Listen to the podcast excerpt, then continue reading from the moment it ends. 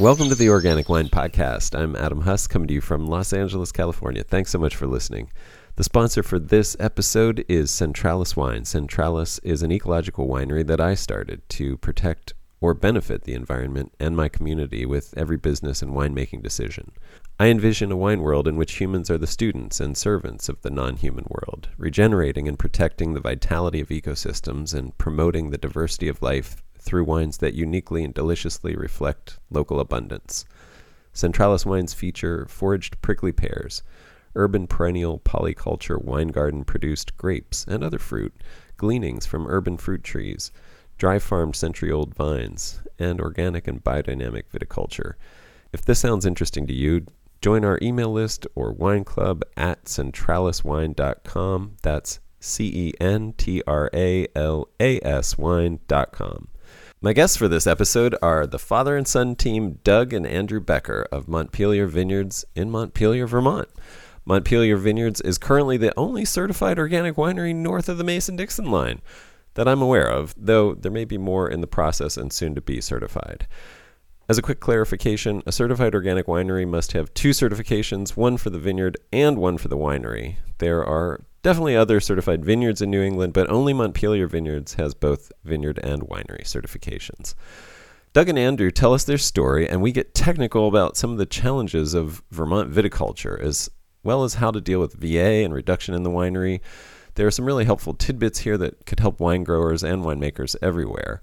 Doug and Andrew may introduce you to some new terminology as well, because in addition to grape wines, they make piments, cysers, and melomels, and discuss the practice of bletting apples. We also discuss the particular hybrid grapes that they're growing and the pros and cons. They are one of the few growers of a new hybrid grape named Petite Pearl that shows a lot of promise. And in fact, they sent me a bottle of their Montpelier Vineyards 2021 wild fermented Petite Pearl that we discussed in the interview. And since this was recorded a few weeks ago, I've had a chance to try it. The color is the first remarkable aspect of this wine inky, opaque purple, tinged magenta at the rim, extremely dark. After swirling in the glass, the legs oozed down almost as dark as the wine itself. It smelled initially of blue fruit, snowy mountain air, strangely, grape jelly, and a bit of cocoa powder. It is extremely fresh, still young, while also rich and full bodied. It achieves that deft feat of having significant weight, even I would say gravitas, without an ounce of heaviness only 12.5% alcohol. The closest association I can make to something you might have drunk is along the lines of the black wines of Cahors or something like a varietal Tannat or Teroldego. After a couple days in the refrigerator, it opened up and became even more chocolatey and creamier in texture. So while this was a delight to drink now, I think it will age very well and improve for quite a while. I've never done tasting notes like this before, so I hope that speaks for itself. I loved drinking this wine, and I think that it shows that the future of wine made from hybrid grapes is extremely bright, and that's not a climate change joke. So get some if you can. Petite Pearl was bred by Tom Plocher, who I mispronounce as Plotcher in this interview, and he's going to be the subject of a future episode about how to breed grapes. So stay tuned. For now, let's take a trip to Vermont, where it seems like wine, in a beautiful diversity of innumerable flavors and forms, is really blowing up. Enjoy. Hey, Andrew, Doug, welcome to the podcast. Thanks so much for doing this, and thanks for you know spending your cocktail hour on a Friday night to do this. Yeah, I really thanks appreciate for having that. us on. Yeah, thank you. Great, and I know it's going to be tough with the two of you. I'm just thinking out loud now. So feel free to, you know, if you want to alternate I don't know. maybe you guys have already worked out how you want to respond to things, but mm-hmm. however you want to do We it, we have not done that. fine. no. We'll figure something out. We've Okay. known each other for, for quite some time, so um, Yeah, we are related. oh, really? How do you know each other? so uh, Doug is my is my Um, dad, and um, yes, And wh- where you? So yeah, I, I mean, um, the, what do you guys? Who are you guys? Where do you guys come from? What do you? Okay, wh- why are so, we talking? So we um, originally uh, we we lived in Michigan, Port Huron, Michigan. That's where I grew up. That was my hometown, and uh, we uh, moved to Vermont in 1997. And uh, I took a job for New England Culinary Institute as a chef instructor. And uh, at any rate, we uh, at that time we were able to buy this property, and uh, it was in the city of Montpelier, in the town of Montpelier, which is the capital of Vermont, and um, we had we've got about 21 acres, just about 22 acres here. Most of it is not farmable. It's like hillside and Mhm. just you know like uh, yeah, it's not. It's forest land. It's mostly Yeah, forest land. yeah. It's great for hiking Yeah. Yeah. Yeah. And mushroom Yeah, hunting. beautiful. So, Yeah. Oh, But at yeah, any rate, definitely. So I'm a big we fan. had a uh, in the back of our house. If you look at the back back uh, windows, there was this nice south facing hill. It had trees on either side, but it was always cleared. There was never like trees growing on it. We didn't do anything to it. But um, I decided back in like 2008, we started thinking about. I started thinking about what am I going to do when I retire, and so. Um, at any rate, Mhm. we decided to put in a um, vineyard. So, um, yeah, Wow. yeah, and, and you know, I'm like, okay, if I'm going to do a vineyard, we everything we did here was organic. Uh, we, my wife always had a nice big garden. She still does. We've got two hoop houses. One's just like full of peppers. One's full of tomatoes, and then we have a big garden full of everything else. And we put a lot of food away at, uh, in the fall and you know throughout the year plus we have apple trees we have got raspberries blueberries oh my gosh blueberries are just coming in too Yeah. yeah nice. so anyway Wow, so we okay. had the uh, So, how how old was Andrew uh, when you were thinking Okay, in well, he was still in 2008 or when you when you Uh, I would have been in Okay. 2008 would have been summer between seventh and eighth grade. So I was Yeah. like in middle school. I would have been Yeah. 15 Okay. Yeah, old I- enough to help out ended up doing a- quite a, a bit, bit. of work for. Was that like just old enough to be exploited actually for a Yeah. lot of free I, labor? I it mean, I, sounds I was a pretty good advocate for myself and would uh, require an hour. okay. I was Good, really good, okay. Um, yeah i hired i Nice. hired andrew and So- his friend one summer to help um, dig the holes for the the trellis posts and yeah and so Okay. they, they did that and they took a lot of breaks but you know the, it was also like a hundred degree day, you know. yeah And it wasn't exactly uh, easy To for be manual fair. labor. Does it get that hot in Vermont? Rarely. you just picked the right day, huh? Um, well, okay, so and now, I mean, I'm I'm fast forwarding because there's a lot of questions I have for you, but I want to give the sort of full picture. You now have a winery known as Correct. Montpelier Yes. Vineyards, right? And you and that winery, in addition to your vineyard, is certified Right, organic, if. I'm right. Okay, so you are you're. I don't know anybody else in north of the Mason Dixon line actually that is a certified Okay. winery and vineyard. No, Are there? not that we know. Are there any? I didn't uh, think. Okay, The, I didn't think so. And it, the the issue is that nearly everybody who has tried has been unsuccessful. Has has after about the third year of organic practices has um, faced repeated declining yields. Uh, Right. And and why would you say Um, that is? The prevailing theory that that we have is it's um, due to a buildup of fungus just in the area.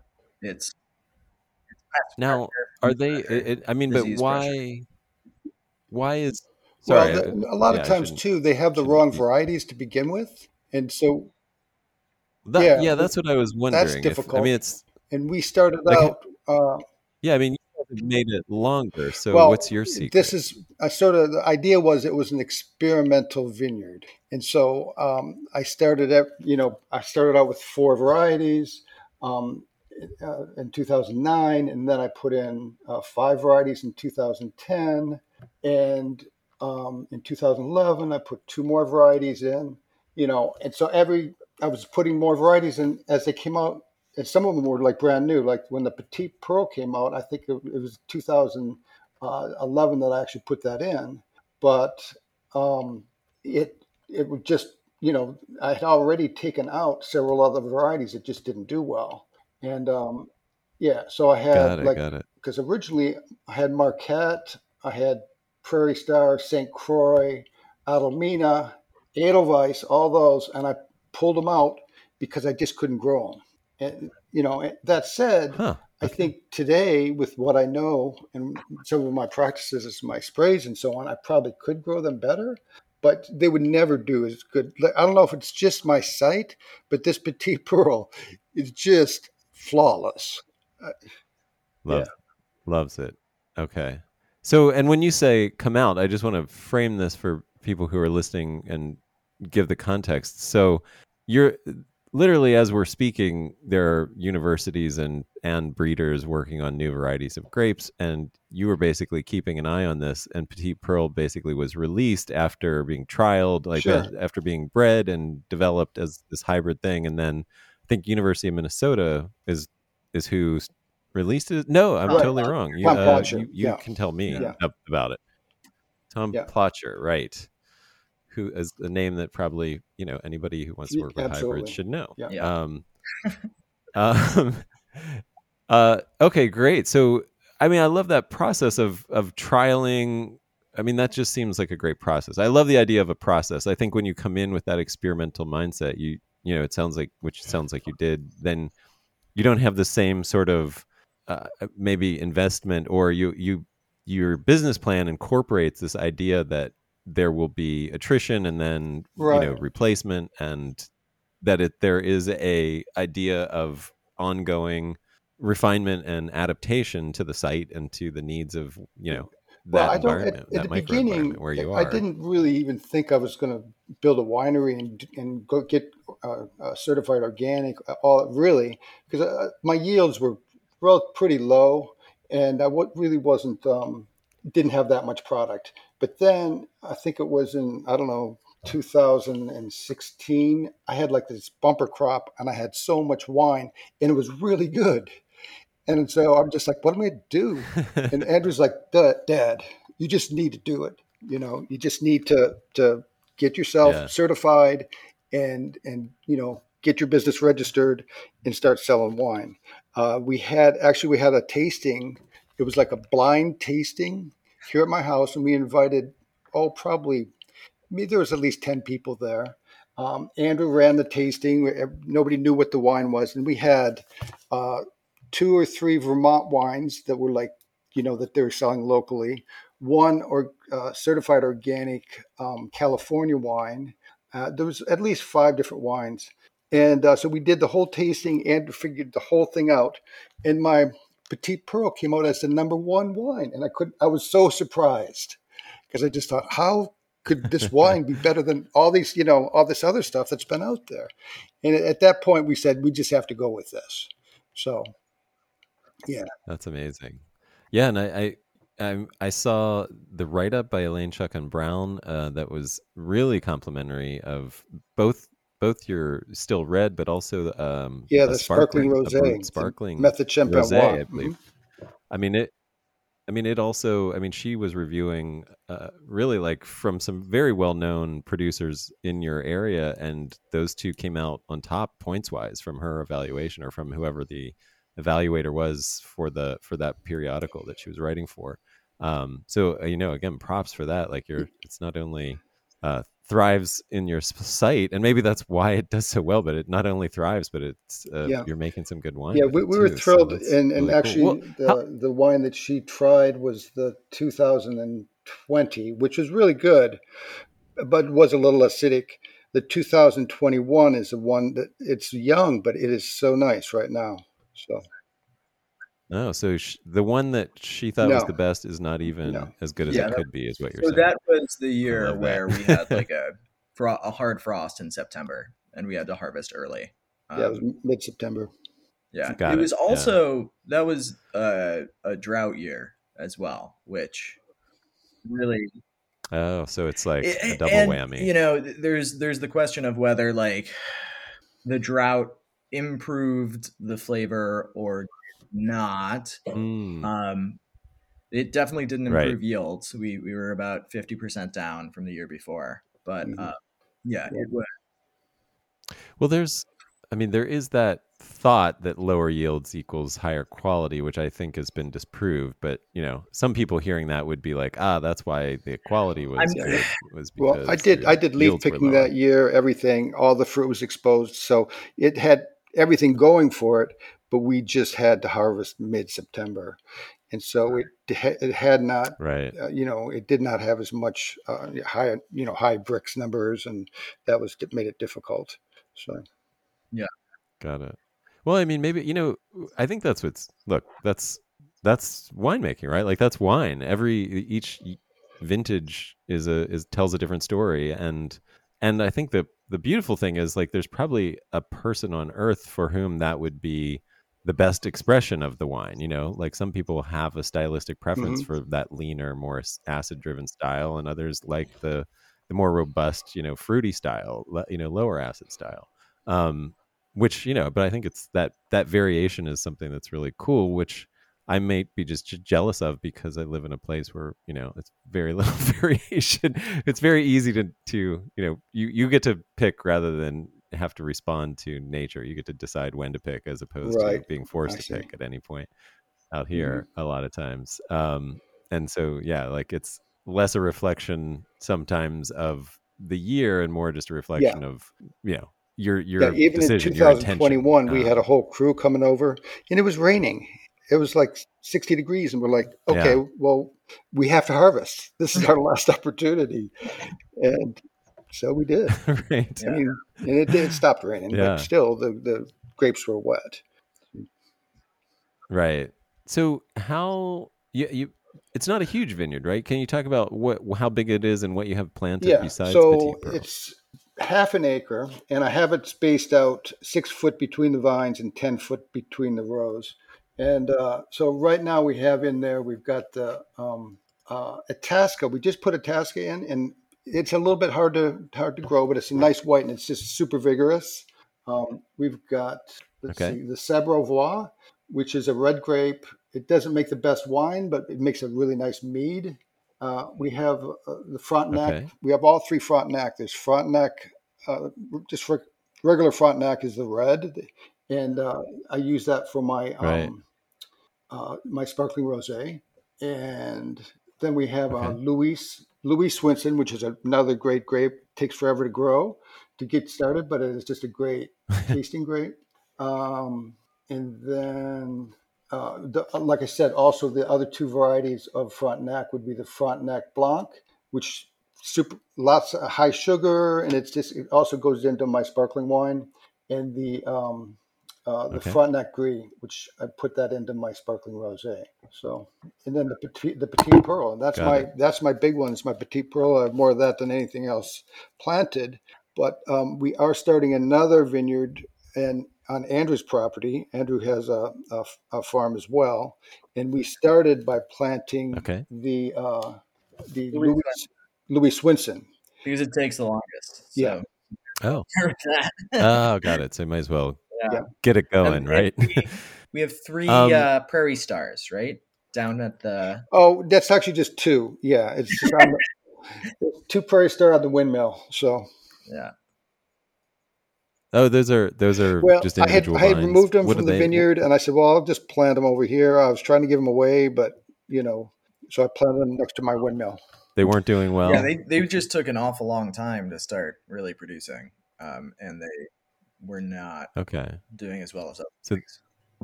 And now Oh, they're doing great, actually. They're, they're, they're wonderful grape. They're really Oh, tasty. was I, it? Is it? I'd, I'd like to put is- more of that back in now. Oh, but, nice. Is it? uh I mean, did they just need to be neglected a little uh, bit, you know, or may, maybe Well- so. They're they're in a terrible spot. Or just so- patience? there you go. um, that's great. I, I, I wonder. I just want to calibrate um, everybody's listeners because I, uh, you know, when we talked a little bit, you mentioned something like low acid, and then I kind of went and looked, you know, ab- about Petite Pearl, and I went online. I was like, to most people in California, that would be considered high acid, and I just think like you you know there's I, I began I'm I'm wondering if there's a little bit of a different uh calibration to our measurements and what we think is low and high Yeah. because of what you guys get used to and what we get used to. But can you talk specific numbers about where some of these things come in, like Petite Pearl? Do you know like the yeah, Brix usually the Brix is around the pH 21, 22. Um, the the, Uh-huh. the um, pH. Now, I just I just bought a pH meter. I never had one because I'm like, well, it doesn't really matter because I can't do anything about it anyway. So uh, I would never test anything. right. But I did buy a pH meter, and it came out at I believe believe it's three point four uh, pH. Okay. Yeah, And that was finished in the Yeah. wine, the finished wine. Okay. Yeah. See, that would be on the lower side, I would say, for you know a, a Cal. I mean, like a California red. I would. I think the range would probably be you know three six to three nine kind of Mm-hmm. Yeah. area. Um. So yeah, I, I'd say that's it's a significantly lower thing, but but that but in relative to some of the other hybrids, that's that's a good Yeah. that's a good acid level. That's a good Yeah. lower. That's lower than. I mean, it's a higher pH, So lower the- acid level. the like Um, defining characteristic of of like the different hybrid grapes that are like coming in here um the primary one that gives like very very good cold hardiness is um Vitis riparia which Right. is if you've ever had wild Right. Vitis riparia it it will burn your tongue with acid no seriously like i've known people have like eaten Yeah. a handful of those grapes and been like i couldn't eat anything for besides like soup for a couple days because my tongue was just like burnt off so it's like eating hydrochloric It is. acid or something, like drinking, taking a shot of hydrochloric. Well, okay, so I, I I have not, but I I did interview somebody who's growing it, uh, growing a whole vineyard of riparia, wild riparia that they've you know just propagated into a vineyard, but they pulled from like a couple feet away along a riverbank, and they're doing it in North Dakota. And his secret is he lets the first heavy frost hit the grapes They're before also- harvesting, yeah. and They're that also known as frost okay. grapes You- you've heard of this. where they um they're edible after a hard frost because the yeah Right. So, and this is probably a, an adaptation. Like this is probably something that the grapes uh, evolved to do. yeah Over I, time, I I'd imagine. imagine. that it's something where it um avoids birds eating them for quite some time and then when there's scarce food after the first hard frost they become a very uh very much so like a high quality only- forage Yeah. um, The, right. The last juicy thing around. Um, interesting. Yeah. Uh, well, so how how what what are the treatments like? What do you have to think about with the climate that you have there in Vermont? Like, so what, tell, typically, you know, tell a California what- boy like yeah, yeah. So blow what my mind. we have we've been doing is if we've had we have a lot of um um if there's the year before if there's we've had a lot of uh, rot and a lot of you know black rot or just a lot of pressure. We um we do a dormant spray of lime sulfur. So usually i do that in i don't know march april. And um so that takes care of any pretty much anything that's going to you know uh, that would stay on the vines and and, and it'd be a problem for the next year. At any rate, and then as far as the sprays that I use, I'm I'm just using um, stylet oil and uh, tanks Mhm. take mixing that with um, some of the oh shoot, what's the name of that? Um, lifeguard. So and and, Okay. and I've I've had a lot of success so far. I used to when I first started. I mean, I sprayed everything that was available organically. Uh, I used to do Bordeaux mix, Yeah. you know, like three times Bordeaux mix, but I get a lot of burn on my leaves, and uh, you know, it just didn't work. I don't use sulfur because some of the the vines, um, they just, you know, they can't take the sulfur, so I don't use that after we have any green, you know, any leaves. Mm. But uh, that's all I've been doing. Oh wow. And then Okay. bugs, I just pick the bugs off. Uh, you know, a lot of people put surround, you know, that kind of thing on, but I haven't had to do that. I just figure it sort of Yeah. opens up the canopy and gets more sun on the uh, grapes. So, you know, and I do pick a lot of them off, but but usually, And when you say bugs, are you Japanese talking about beetles, the, yeah. the beetles, the Japanese Yeah. beetles? Yeah, because they'll de- defoliate, right? They're sort of Yeah, munching on the but they're, leaves. they're not. Once you have, once the vines are established, it's really not that much of an issue. So Got it. So it's actually potentially helping you in a way by it's like doing the yeah, leaf you know, thinning you for get- you. you know, And they they tend to choose, you know, leaves that don't choose really. The newest, best leaves. Yeah, oh. leaf. Yeah. it's not. they're like the um, novice uh, vineyard worker. it still needs to be trained right. word of leaf. Um, if you, if Yeah. only you could train them. well, so black rot. I mean, yeah, is that just a preventative thing when it comes to Yeah, organic treatment? It's there. You're basically relegated to Uh, yeah, I mean, picking off what's existing. And so- um, and it's sort of a fact of life up here that you're going to get black rot on the grapes at some point in the season, regardless of. Is there are there any varieties that are more resistant or completely resistant to it? That, well, like I you're said, aware the of, petite that you're pearl. with? I mean, you got maybe a little bit of black rot, but not much. It doesn't do much damage. The um, the Louise Swenson wow. and the the uh, the Adalmiina, no, not Adalmiina, the Sabrevois. Those three, the Sabrevois is like bulletproof. Oh. I mean, you wouldn't have to do anything to that. Um, yeah, but Wow. then it doesn't But make the make great best wine. wine. That's the issue. So, It does doesn't Say that again. Go ahead, Andrew. it doesn't make great wine. It um, there's a history of tasting sort of like bacon. Uh, Oh, that's if, interesting. if you like let it ripen a little bit too far past like 19 20 Brix it'll it gets uh what do they they call it the bacon taint that is uh uh characteristic to Wow. yeah yeah Huh. Bacon taint. That is a new one for me. I love um, that. some some tannin compound that the uh late in ripening they produce That's amazing. All right. Well, let's talk a, a, a bit more in detail about Petite Pearl. What are what are some of the characteristics? I mean, it sounds there sounds like a lot of good stuff. I think this is. I mean, from what you've said, I'm really excited about it as a potential Yeah, thing I- to I plant just- around uh, I have more had widely. so much success with it, and uh, you know, like I was saying, the side by side tastings it just always comes out on top. I've been doing some um, some wine tastings uh, at some of my uh, purveyors, and they all people are just buying it. You know, they're just like, "Oh my gosh, this is so good!" But it is low in acid.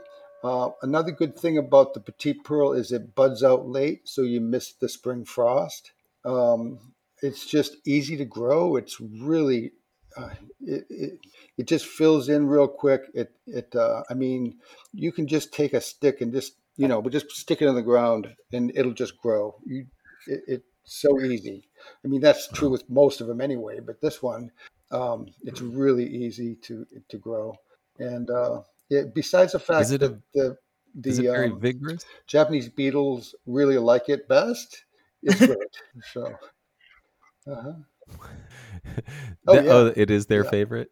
yeah, it's tasty. Okay. it's also very vigorous so it sort of like Maybe that- pulls the japanese beetles away from some of the other plants you know if you have like a highly highly Oh, vigorous so i have i have like a 2000 raspberry plants and i have two varieties one of them more vigorous than the other and all of the bugs go for that one and it's great yeah Huh. yeah Interesting. Do you think that's mainly why they're attracted to it? Something about that Um, extra vigor? I'm- There's more. i'm not sure i think it's uh, uh Yeah. didn't. Yeah. probably like something to do with like the particular compounds that the leaves produce. I would imagine. Do I, I, I don't know. those?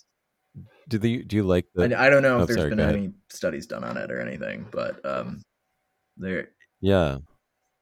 Do you know if those or how, do you do you favor those berries? No, over the other ones are better. raspberries? oh, okay. Well, that that's there screws my theory. I was going to say we should see which grapes the beetles eat, and that's maybe the better grapes. maybe they know the better tasting grapes. Um, Well, that, I mean, that is the case. But Um, we, we well- talked about that uh, Sabrevois because they won't even land on that. If they do, it's sort of like, wow, what's with that? So, okay. Yeah. Well, maybe they do have something. Maybe they do know then. That's that's fun. Um, Well, you guys are making Oh, more. I, oh, go- go I ahead, just Andrew. wanted to Sorry. sort of rep uh, petit, the actual wine itself. We've talked about like the plant, you know. Oh Um, yeah, the grape. but plant, it's yeah. the darkest wine I've ever seen in my life. It's um, it will stain Wow. your glasses. Um, just Okay. it, when it is like crystal clear, you know, like a crystal clear, perfectly, not not any hint of opaqueness. You cannot see through a glass of this stuff. It's so dark. right. It's it's not cloudy. It's not like black. sedimentary. It's just Yeah, it's so so- color. um, wow. It's extremely fruity. Uh, it's extremely drinkable. You know, for like so. So the thing about hybrid wines and Vermont wines in Vermont is they they've gotten the reputation for not being good over the past 30, Yeah. 40 years. So it's really It's, not just for Vermont. don't don't feel bad. Don't take it personally. um and it it uh it's good that's the thing you know it it makes wine that is Yeah, it actually a- is. as what we were at the time novices that is very easy to make hard to mess up and tastes very good hmm That's fantastic. And um, you are making some other really interesting things as well. It sounds like somebody in the family Uh, likes bees.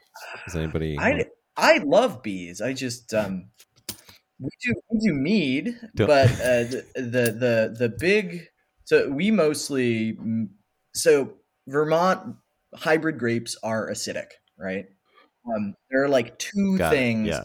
that really help with acidity sweetness and sparkling right if you have something that's a little acidic Yes. you give it a sparkle it's going to be great if you have something that's a little acidic you make a dessert wine it's going to be it's going to those are going to balance each other out um, and Yep. i started making wine probably when i was 19 um, just Six, 17, Andrew. yeah something like Too young. too young and yeah the perfect age. and Come one of the first things I made was my mother had gotten a bunch of elderberries from a friend, and I had heard about elderberry mead, and I had some honey from another friend, and I made a few gallons of elderberry mead. Um, and several, several, several years later, I think it was 2017, we had another bumper crop. Um, Mhm. and I had asked if I could use the Sabrevois to make um, make some mead with it, see how it turns out. If it turns out great, we'll sell it. If it doesn't, we'll drink it. Um, turned out great, and we decided to just sort of roll with it. Um, and and so so about like I I do love bees. I absolutely wonderful wonderful creatures, but uh, I I honestly don't know how the people who are making honey in the state of Vermont make money. The prices are so Ah. low at bulk that it's like three Wow. seventy five a pound. Wow. Wow! Don't don't tell anybody. Uh oh. Um, and I, I I would like have no problem. It just doesn't, from my point of view, it doesn't make sense to. Um, so Vermont, I think, is the biggest honey producer in New England already. Um, something Wow. like half of all honey in New. England. I think Maine is second. They make a lot of blueberry honey. Um, and it, I, Yeah. from my point of view, it didn't make sense to like try to bootstrap an existing industry that is already selling it at like in some cases what must be a loss. Um, and I, I'm absolutely willing to pay more. Uh, and I would right, right. No, I get you. Yeah, it's you're you're just speaking from the shock that you can still buy yeah, it it's like prices. To sell it. to me at this price. Like, there's no reason then for I'm me willing to, buy it. to try to keep. Keep hives and deal with all of that. Yeah. Okay, great. So you you're getting yeah, some well, good what local we're honey. trying to do is what we do, I should say, is um, all the grapes that we use in our wine, we grow ourselves. I cannot, um, I can't buy organic grapes in from Vermont. I do have an actually do have a friend that has Right. a, a vineyard, and she grows organic grapes, but she's not certified.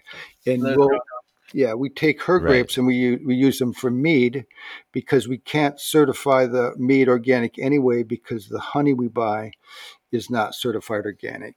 because it's impossible to do in the Right. Northeast because you have to certify five miles around every single hive, and there nobody in Right. other than the state owns a contiguous tract that large. So, it, Yep. it- But Right. any fruit, I mean, we'd forage a lot of fruit ourselves, you know, apples and things and pears.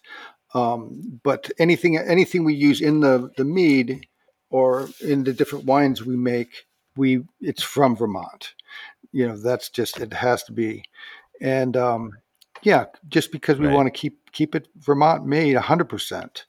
So and uh, so that's Yeah. sort of been our philosophy going forward with that. And and then with uh, like Andrew said, he planted two thousand raspberry plants on his property. So that's the start of that raspberry mead that we're going to be making. And uh, then also on his property, he's got choke cherries. Oh my God, choke cherries make wonderful mead. Yeah. Yeah. Also known No, as aronia, that's is that right? choke berries. That's different. Those are choke So this berries. These is, are choke uh, cherries. Juniperus Okay. virginiana. It is a it is a cherry species, um, also known as bitterberry. It grows Ah, as a tree rather than a bush. Um, it blooms a little bit before aronia, and it produces a little bit before aronia. Yeah. We have We done have- an aronia mead. It's it's a little rough. Um, yeah. We still have some bottles in the cellar. okay. It's, uh, That's usually a Yeah. good indication. Yeah.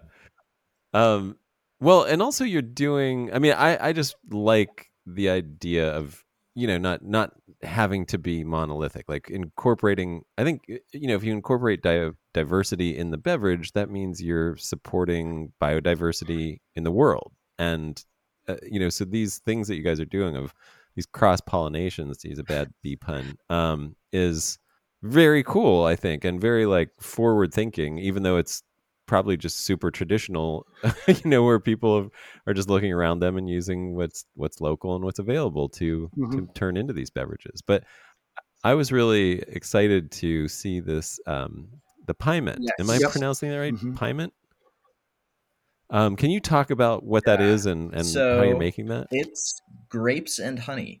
It's probably the most That's- traditional grape beverage that isn't straight up wine, um, with, with a history dating back to like the early Greeks, um, where Right. you know, the, the, like it is a relationship with like the the process of chaptalization, right? Which is uh, the idea of adding Right. sugar to wine in order to improve certain qualities about it, improve the uh, give it a fuller body, make a stronger wine, or sweeten it um, instead of like the um, you know concentrating the grape must through boiling. That's another thing that you can do, or um, through freezing, as in an ice wine.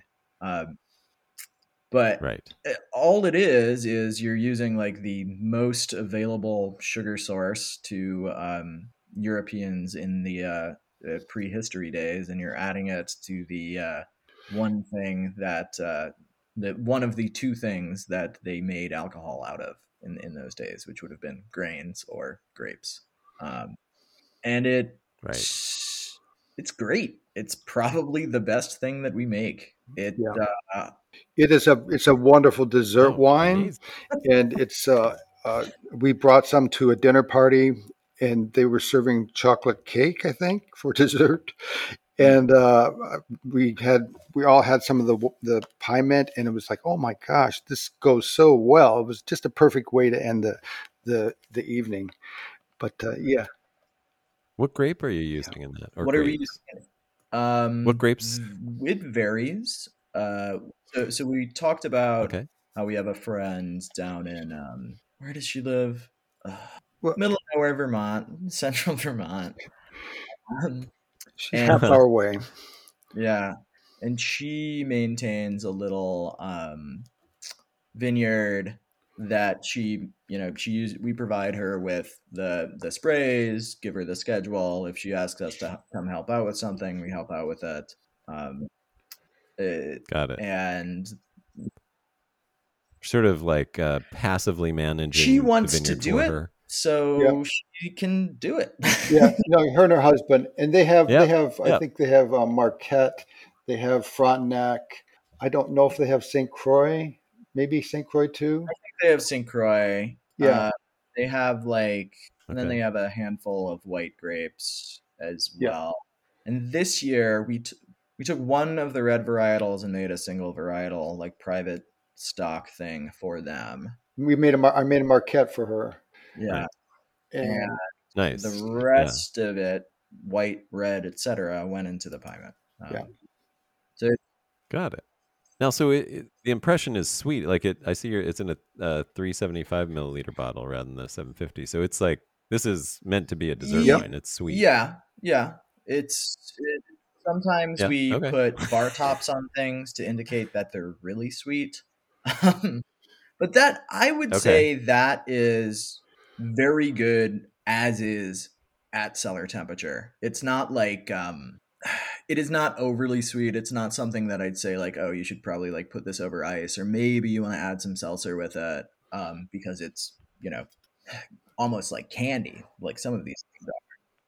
Right. Uh, syrupy. Yeah. It's not. It's not that. It's got It's, it. It's like okay. uh, I like gotcha. a good Is it as light as like a Vouvray or something like that? Or is it not that light? Somewhere between Yeah, Vouvray it- and, and yeah. port. It's like yeah, I'd be closer to port, I think. But yeah. I mean, okay.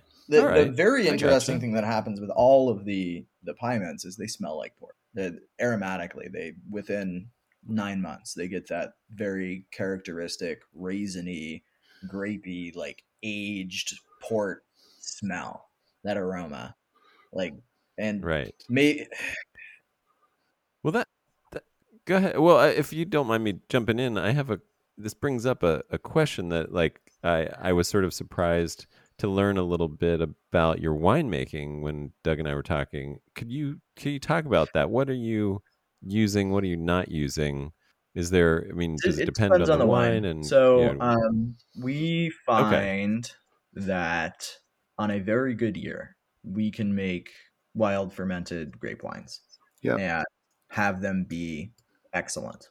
Yeah, I'm, I'm I'm still nervous about that to a s- an extent. Yet this past year, we did make a barrel full of of the uh, just naturally wild fermented, and it came out awesome.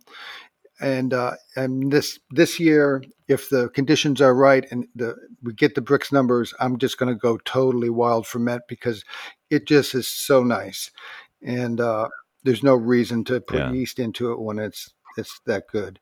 But, But- um, On a bad Yeah, year, you we do- get ethyl acetate.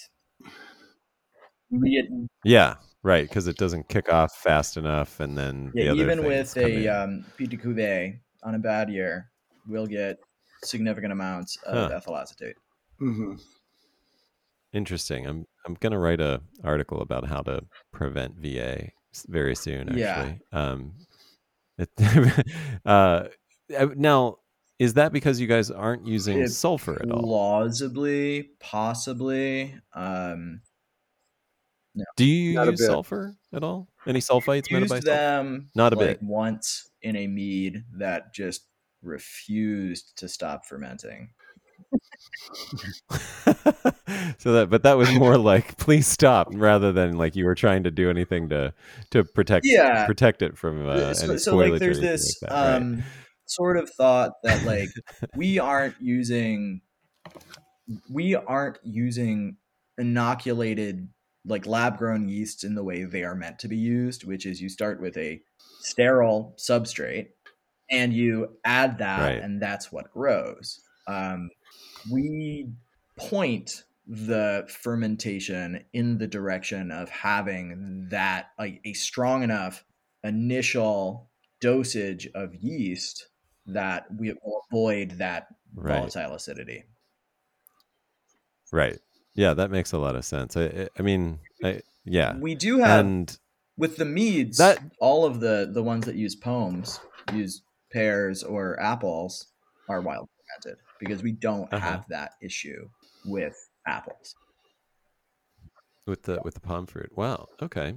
Um, and that means that I don't know if you're doing this with your apples, but with your your grape wines, you can say organic Right. wine on the label. If Yeah. So then, so we have because yeah, you have the vineyard certified, the winery certified, and zero sulfites. exactly, and I mean it's organic still wine. it's sort of difficult with the TTB. You have to you know send them all sorts of information and get tests done and all this. yes, But at any rate, Right. um, and so our Petite Pearl, both the Petite Pearl and the wild fermented Pe- Petite Pearl are certified organic, and then we have the uh, uh, Method Champenois Rosé and the Method Champenois uh, White that are both um, also no sulfites and then certified organic. So, and the the the Method Champenois is not available now. I mean, I have some older stuff that you know I'm pri- uh, have it on my um, uh, on my store, um, but um,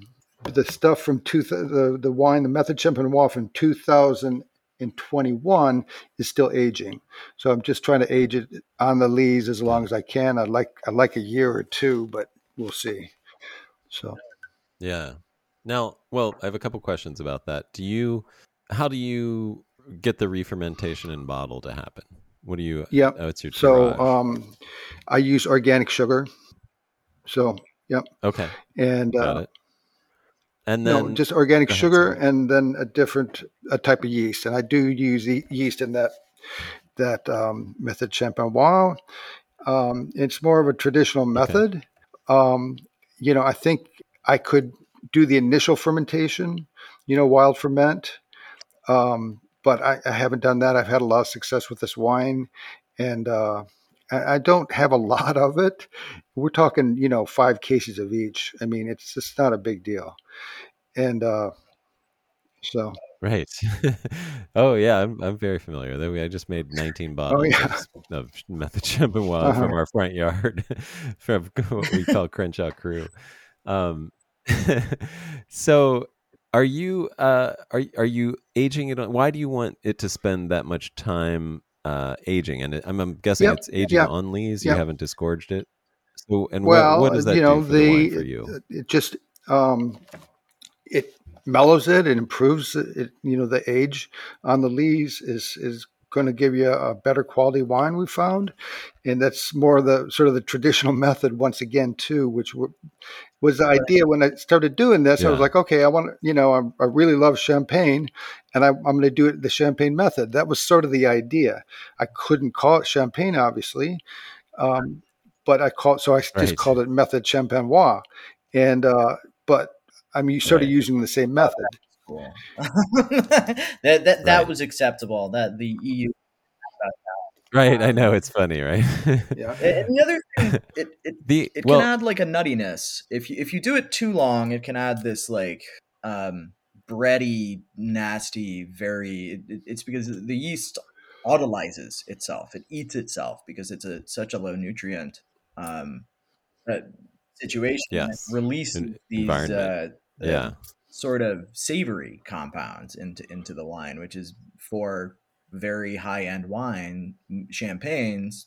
That that's a flavor that um, can can do- dominate in some cases. Yep. So we also do a co-ferment where uh, so we use we take um, all the pomace from the method champenois. So the after we press the grapes, we take that pomace and then ferment apple cider on that.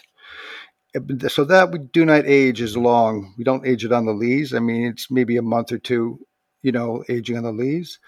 But um, that's very popular. We've had fun with that because we can, you know, offer that at, at a lower price point. Um, uh, because I buy the cider from a, a, a wonderful, it's called Windfall Orchards, and then Brad out there at Windfall Orchards has a like hundred different types of trees, just amazing variety. Uh, uh, and he Mm. uh, makes a wonderful blend of cider that we use for that um, that co-ferment. So that's great.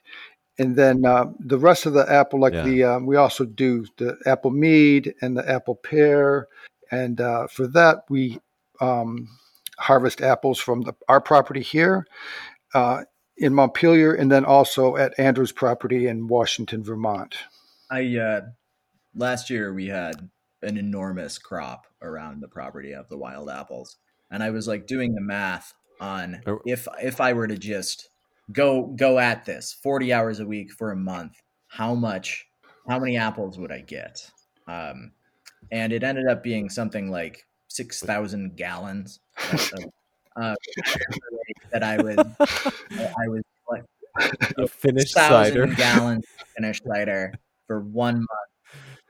You guys would need, yeah, you you'd need distribution. I think at that Yeah. point. I, obviously, I did not do that, but um, it, it, it was just that it was- now, so is that why? Okay, so I see this thing where it says uh, a pear sizer. So you've got pears and apples. yeah, we have um, a is that friend correct? who has a So- few tree like they're feral apple tr- uh, pear trees. Really, they're just like haven't been taken care of. So I sort of take it upon myself to go up there and Got see it. how they're doing and poke them if they prune them if they need pruning and whatever else. Um, yeah. Okay, nice. I, I did you notice anything about making working with pears that was unique, uh, different from the Um, apples? They go from not pressable to extremely pressable uh, very, very quickly. Yeah, very very short uh, window at sweating. You have to keep like daily tabs yes. on. Um, with pears. apples, you know, they can like. Got So we have to, um, with some of the wild apples, we have to like blet them. Do, are you familiar with that term? Bletting apples. I, I'm No, bletting. No, please tell so me. So this is actually um, relates back to our earlier conversation about the frost grapes. So some apples don't ripen until they've frozen. So got it. you, you And leave them bletting? out, you know, in the garage or outside, covered up with a tarp, um, and let them freeze three, four, five, six times Or- Ah, or you, they're just like it. unpressable. They're just like little tiny green rocks that you can't can't really do anything with. Uh, so pears, on the other hand, I, I don't think they have that problem. But some No. wild apples, they um, really prior to that, they're the most acidic little balls of nothing good. Just- I, I mean, I'm sure you can use them. I'm sure you can use them, but it's just your, your juice yields is going to be a quarter, a half of what you could if you like let them go through that and that process. And it's Got like a traditional, um, got traditional process for dealing with wild apples or like even traditional cider apples. Some of them are required to be blet prior to press. And I Got mean, it. as far as like the fermentation process goes with the pears, I don't think there's it didn't seem much different than the apples. Um, Not really. and I Okay. think it Okay. the- if there is something different that occurs that you're familiar with, it may have been confounded by the fact that we add, you know, four to five pounds per gallon Yeah, of right. honey. Yeah. of honey. Okay, okay, got it. All right. Um, I I love the use of honey. So. Can, and since we've talked about piment, can you talk to, about melomel? I see you have this wild So cherry okay, melomel the as well. the terminology of mead is the best mashup of anachronistic uh, Greek, Latin, and like non-language origins, right? So, so people will like right. the term piment is traditional. Um, the term melomel might be, or it may have been invented in the 70s. Um, eh, Gotcha. all it means is mead with fruit. Um, and, and there are like all sorts of like interesting ones that people have come up with, like thalassomel, which is like a a, a modern name for a traditional mead made with seawater from Greece. Um, and I, I'm, I'm pretty sure that the name is just like somebody in the U.S. was like, okay, well, we're, we're calling them Mal, and the sea in Greek Right. is th- Thalissima, so slap them together, and well, that's what we're calling it. And they- they- all, all sorts of things. um, it, it, Gotcha. Exactly. It, it's like such an such a uh, the the the the nomenclature is, is very well established, but the the origins of it are are not not well backed by by history. Um, so for for all of these things, or for the majority of these things, we're making like uh, no water meads. Uh, some some people call them like super fruit meads, where we're taking just the fruit or the juice, um, adding honey, sometimes adding yeast. If if uh, d- depending on the the particular processes, will like the ciders, the the apple based things, we don't really need to add yeast. We do add yeast nutrient, which is basically just yeast hulls, um, so boiled yeast, uh, mm-hmm. to make sure that got it because you're adding yeah. so much extra sugar that you need to add nitrogen. That the fruit, if you were doing just a 100% right. fruit product, you wouldn't have that situation. Right. Um, that particular one, right. we got some cherries from Champlain Orchards, Montmorency yep. cherries. Yep. And went with that. And at the same time, we were trialing the um, the choke cherries for a, a smaller batch of mead to see if they'd turn out all right. Um, because we hadn't worked with them before and we didn't want to, you know, go all out. This year, we will be going all out on the uh, the choke cherries.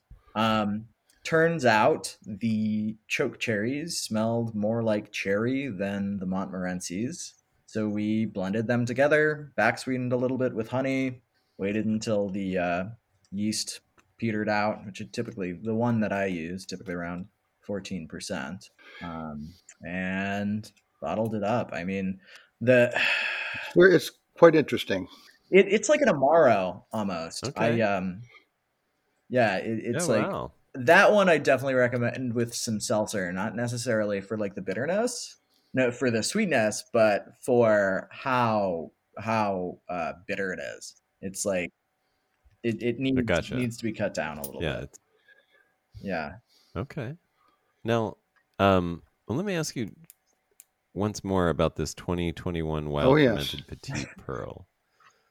So this is the one that you're you're kind of excited about. So in other words, you guys really didn't do, no. add anything to this. This is grapes and grapes in the bottle. bottle. We may I I believe and, I put a little bit of yeast nutrient in it. Okay, but that would be the only okay. thing we put in it. Just, um, and it was you know organic, so gotcha. Fermaid O, and uh, but that was it.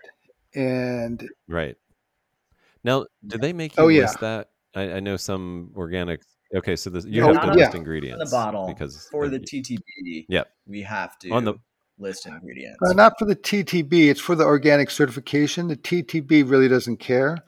Uh, only the meads. The meads we have to give them formulas oh, and all that. So, yep, right. yeah, yeah, yeah. So I go through that. I mean, so I I work with organic vineyards, but not, I don't have an organic certified winery. So the only way I can say anything is by doing an ingredients list. I mean, which we want to give anyway, just for transparency's sake. Just be like, here's what we do. You know, we're not trying to hide anything. You know, very mm-hmm. little things are added. Um, and and and but it's also an opportunity to say organic grapes yeah. is one of the ingredients. Did you, you know? use any uh, um, yeast nutrient, so Adam, at all? I haven't yet. No, I, so far been very fortunate not to have uh, sort of stuck fermentation or or really any off reductive yeah. aromas develop. Um, all everything's been a wild ferment. No, no, uh, yeah, yeah, no, no nutrients. Um, having said that, and and that's what I was getting at with the the sparklers. Um, you know, we did use yeast and sugar, uh, similar to you for our tirage. We, you know, we just wanted to guarantee. I mean, we're also like because we made such a small amount. I think that's where you really expose yourself. I think if you guys get to the point where you're you're working with a ton or more of of a single grape, you you might not have as much issue with the wild ferment or or the VA that development. I mean, you might. I mean, it's still a possibility depending mm-hmm. on a lot of other factors. But it seems like you know you just have less oxygen exposure the greater the volume, and I think that's a big part of me working in a small volume. Is I you know I just wanted the yeast so that I didn't have that issue. Actually, I tried without yeast, and it started. I started smelling the ethyl acetate, and I was like, "I don't want that to mm-hmm. happen." So I added some yeast um, and sugar, and then what so we had a nice fermenting bottle you know and we tested it you know just a couple weeks after tirage and like you know just to make sure everything was going well yeah beautiful nice you know, nice creamy Yep. bubbles already, you know, beautiful color. And then the smell though had all of that reductive stuff that gets trapped in the bottle and doesn't blow off because you're doing an in bottle fermentation. And I was like, oh no, like this is horrible. Oh no, no, no. I mean, it wasn't terrible, but it's like you know, if I notice it, it's just less. It's less than Huh. pleasant. You know, it's that's all. It's like it's like oh, you want fruity or or you know more traditional smells for a Sure. for your sparkling wine. So we didn't open anymore, and that's when I learned that that's what the yeast, you know, the aging on lees do, eh, lees does. Like it just reabsorbs all that, you know, all those reductive aromas, um, and and then when you disgorge, you have this beautiful smelling, classically smelling champagne style sparkling wine. And yeah, so I that was a big lesson for me. It was just like I was stressing, and then I was like, oh well, let the let let the process Yeah, do yeah, what it's had- supposed to do. I made and a it worked out separate batch of uh, champagne because uh, my son Andrew is getting married in a couple weeks, and my other son Christopher he's getting married in a, a couple months, and so I took all of the um, uh, Swenson White and all of the Louise Swenson, and I, I just mixed those and made a champagne, and it was just it was smelled something was off. It And smells I'm like just- farts. Yeah, It's sulfury, eggy aromas. Yeah, that's it. it wasn't the smell. wasn't great, but I said whatever. You know, I've got all this wine, and I, I'm gonna I need it. I don't need it, but I was hoping to use it for these weddings. Anyway, I went a- I went ahead and bottled you know bottled it and aged it and and so on, and we tasted it. I don't know, maybe a month ago now, and we're like, it's great. Yeah. Yeah. Yep. That is the nice thing. There's, I, th- I think there's, the, and there's a couple different kinds of reduction. Like when you're in a barrel that you've just never racked, you can get those, you know, just the absence of oxygen aromas that are more like flinty, matchsticky Yeah. kind of things that aren't, you know, you're, you don't have the fruit. Like they sort of conceal the fruity and floral and perfuming notes that you're expecting, but they aren't, yeah, the sewage smell. Um, and then there's the sewage smell, which I think you, you know, like a lot of times you have to give it uh, air at that point just to let that blow off. Or if it's in, you know, like a sparkling wine, you have to let those yeast Yeah, do the I- I- trick. Actually, I think what I did that. before I actually I bottled it, I had it. I, I just I um, racked it off, and then I had it in a, a container that I was going to mix it in, you know, mix it up with, and I, I believe I uh, uh, bubbled nitrogen through it for an hour or two beforehand, There and then I bottled it. So that may have helped too to get rid of some of those aromas. We've, There you go. That had makes a lot of sense. with That's a good trick. Low levels of ethyl acetate as well. Of just like let's uh, throw throw some nitrogen through it. See see if it brings it below um, Really? below uh, perceptual. Per- yeah, below the the perception Right. threshold. Yeah. The level, of the threshold of perception. Yeah. Yeah, No, and it, worked. it- I think it's that plus aging, plus you know the all, all sorts of things, but it it it it'll reduce the amount of um, ethyl acetate for sure. It'll just pull that. It's uh, Okay. Yeah. I thought you were going to say you like racked it. I'm like, well, that would probably not. I, I would have. I mean, my thought would be no, like that would be bad. But yeah, bubbling nitrogen. So you're not exposing it to Right. oxygen, but you are giving it air. Like yeah, you're, you you're can aerating it. probably bubble carbon dioxide through it too. It's just we use in the um, in the winery when we're topping, like making sure we're reducing oxygen exposure, which is really important when you're not using any sulfites. So you want to like riding this fine line, Yeah, like absolutely. you don't want too little, or else you'll get um, those reductive, like flinty aromas you were talking about. But you, if you get too much, you'll start getting cardboard, which which is also not great. Right. Yeah. right.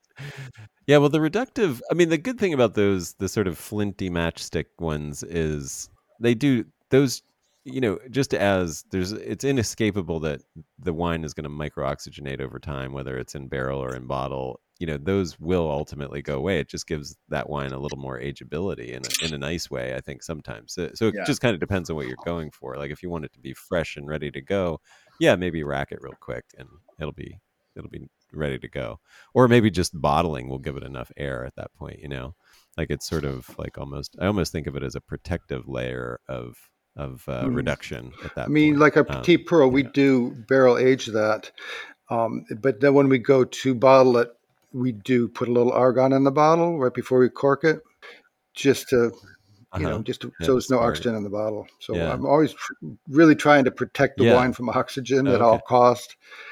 That that's why we don't make Yes, still yeah. whites. Yeah. Because ah, why? Because you end up with browns, Because they- or it, they don't have the um, the tannin to protect them from the oxygen. to right. Interesting. I so is there a way to? I mean, this is a really good discussion. I know we're getting kind of technical, but I, I've heard I haven't I haven't explored a zero sulfur white, um, but I've I've heard that you can sort of oxidize the juice and then ferment it, and all the brown sort of falls out, and then it's Hmm. stable at that point. I hmm, Anyway, I I, know maybe we'll have to look into it. I um, guess we're all speculating. Ellison Estate Vineyard in Vermont. They are on their second year of getting their organic certification. Um, they make a still white. It's pretty good. I'm not hundred percent sure how they make it. Um, I'm sure it's it's possible. okay. Um, and, and like the two routes have Yeah. to be either you're using like a uh, oxygen protective cap instead of a cork, um, and you're being Mhm. very very careful throughout the process to protect from oxygenation, or something like you're describing. Um, it, I think it's They don't, other- Andrew. They don't use any sulfites at all. no, they do not. Huh. Not that I when I visited them. Um, Okay. that was the impression that I got. Um, th- their goal is to be fully organic certified, similar to us. nice. Yeah, Okay. Well, I mean, you could be fully organic certified and just say made with organic grapes, which would allow you to add up to a hundred Yeah. parts per million. Like if they're not interested in saying organic wine, then they could I get away with that. I think they're interested in saying organic wine in the conversations that I had with this this person. Could you could you do both? I mean, if you guys decide you wanted to make a white Yep, and you just wanted to, you know, because of that, you wanted you could add sulfates and then just on Sure. that one you could say made with organic grapes and your other ones you could say organic. Okay. Like you have that flexibility. I didn't know No, that they're, they're fine. They just you just can't you know process things organic and non-organic at the same time, and you have to make sure you- you sanitize all the equipment in between, and you know you have to have a log and keep track of whatever. Got it. You know, Yeah. like processes associated with Got like it. what Yeah, that makes sense. So you have to rinse it three times in between. So the mead, since they're not organic because of the honey, like like necessarily not right. organic because of the honey. Um, anything that's being used on that has to go through like a thorough process of rinsing everything out and cleaning it with it's like uh, rinse water, uh, Star San, more rinse water. Uh, what's the other? B-Brite Yeah, like three more rinses at the end, you know, Wow. to make sure it's there's Wow, none of that uh, non-organic stuff. No residual whatsoever. Gosh, I know some winemakers that aren't that cleanly when it comes to, you know, prepping for a new vintage.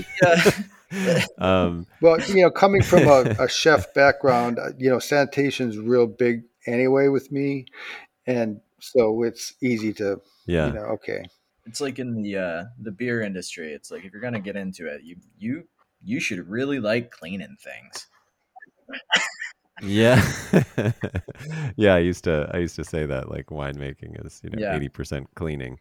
Um and now in in LA the other 20% is truck driving. Um or driving U-Hauls. Uh so I literally uh, never touch grapes, you know, it's just I'm cleaning or driving a truck. Um no, totally not true. But uh it is a lot of cleaning and I I I you guys have been great. I this is I I've, I think it's just awesome to know that you guys are doing that. I want people to know how you're doing it because, and I think people are going to be excited. Uh, I, I mean, I'm excited to try, but I think we're going to be even more excited when we taste this stuff. Um, I think you know, I, I just, yeah, I mean, I have a, I have a not too concealed mission to promote the kind of thing that you guys are doing, and uh, and I think finding grapes like Petite Pearl and things like that that really can uh, you know, go toe to toe with a Yeah. vinifera wine um, in terms of, you know, blind tasting people and them loving it, and then you know pulling pulling back the reveal like the old whatever I don't know, like Sanka commercial or whatever it was, the Folgers commercial. Um, Well, you know, I have I I, have entered that That's going way deep. In the the Big E um, wine competition, along with our our apple pear mead. So I'm hoping that it does well. We'll see. So that we'll know in August. You know. Fantastic. So Yeah.